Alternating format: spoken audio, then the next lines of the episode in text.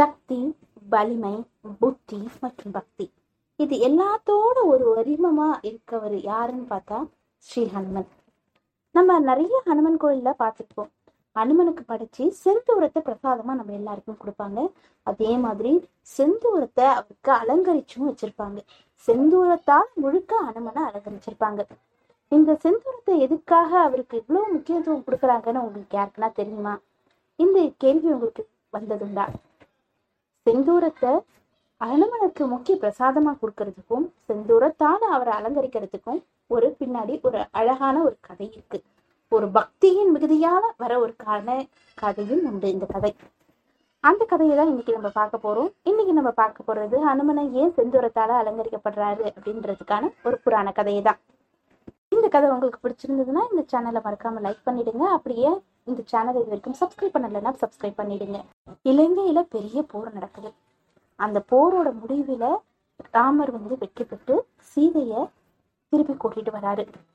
ராமர் சீதை லக்ஷ்மணன் ஆஹ் அந்த குரங்கு சேனைகள் ஹனுமன் அப்படி எல்லாருமே திரும்பி வராங்க.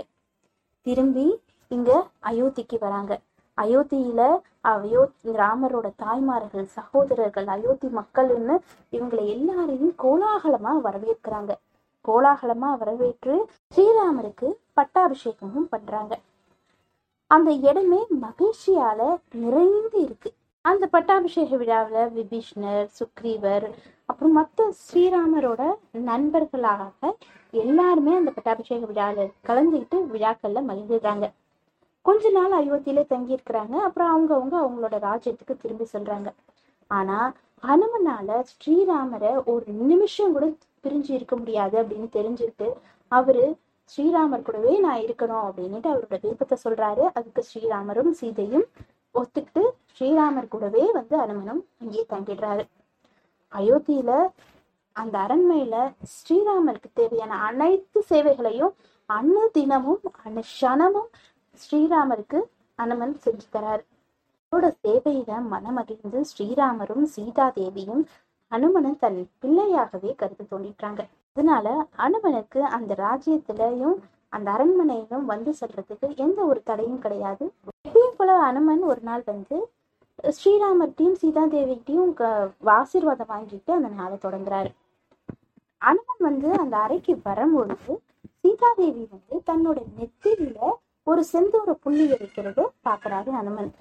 அவருக்கு இது ஏன் இவங்க செய்யறாங்க அப்படின்னு ஒரு பல நாளா அந்த ஒரு கேள்வி இருந்திருக்கு. அதை இன்னைக்கு கேட்டுடணும் அப்படின்னுட்டு சீதா தேவி கிட்ட போயிட்டு அம்மா நீங்க ஏன் இந்த செந்தூரத்தை உங்க நெத்தியில வைக்கிறீங்க? அப்படின்னு கேக்குறாரு அனுமன்.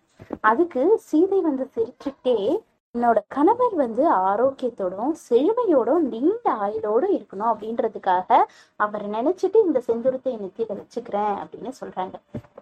இதை கேட்ட உடனே அனுமனுக்கு ஒரே ஆச்சரியம். ஏதோ ஒரு ஆழ்ந்த சிந்தனைக்கு போயிடுறாரு. யார்கிட்டயும் எதையும் பேசல. திடீர்னு அவருக்கு ஒரு யோசனை தோணுது. அந்த இடத்துல இருந்து யார்கிட்டயும் சொல்லாம அந்த இடத்த விட்டு போயிடுறாரு. ஸ்ரீராமர் வந்து ராஜி சபைக்கு கிளம்பணும் அப்படின்னு நினைச்சிட்டு ஹனுமன் இங்கன்னு தேடுறாரு. அங்க ஹனுமனை காணலும். அனுஷனமும் தன்னை விட்டு பிரியாத ஹனுமன் இப்ப எங்க போயிட்டாரு அப்படின்னு தேடுறாரு.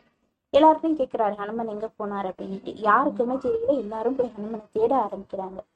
ஆனா யாருக்குமே ஹனுமன் எங்க போனாருன்னு கண்டுபிடிக்க முடியல.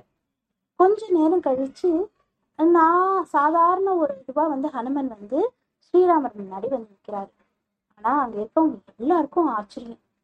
ஹனுமனோட தோற்றம் வித்தியாசமா இருக்கலாம் ஆச்சு ஆஞ்சநேயா உனக்கு? அப்படின்னுட்டு ஸ்ரீராமர் கேட்கிறாரு அதுவா சுவாமி சீதா மாதா சொன்னாங்க உங்களை நினைச்சு ஒரு செந்தூர புள்ளிய அவங்க நெற்றியில வைக்கிறதுனால உங்களுக்கு நீண்ட ஆயிலும் நன்மையும் கிடைக்கும் அப்படின்னா உங்களை நினைச்சு நான் என் உடல் முழுக்க இந்த செந்தூரத்தால பூசிக்கிறதுனால உங்களுக்கு பல நன்மைகளும் பல ஆண்டு நீண்ட ஆயிலும் கிடைக்கும் இல்லையா?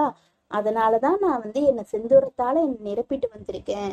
உங்களுக்கு நன்மை கொடுக்குன்னா நான் எந்த ஒரு விஷயத்தையும் செய்ய தயார் அப்படின்னு சொல்லிட்டு ஆஞ்சநேயர் வந்து அவரோட காலில் விழுந்து ஆசீர்வாதம் வாங்குறாராம்.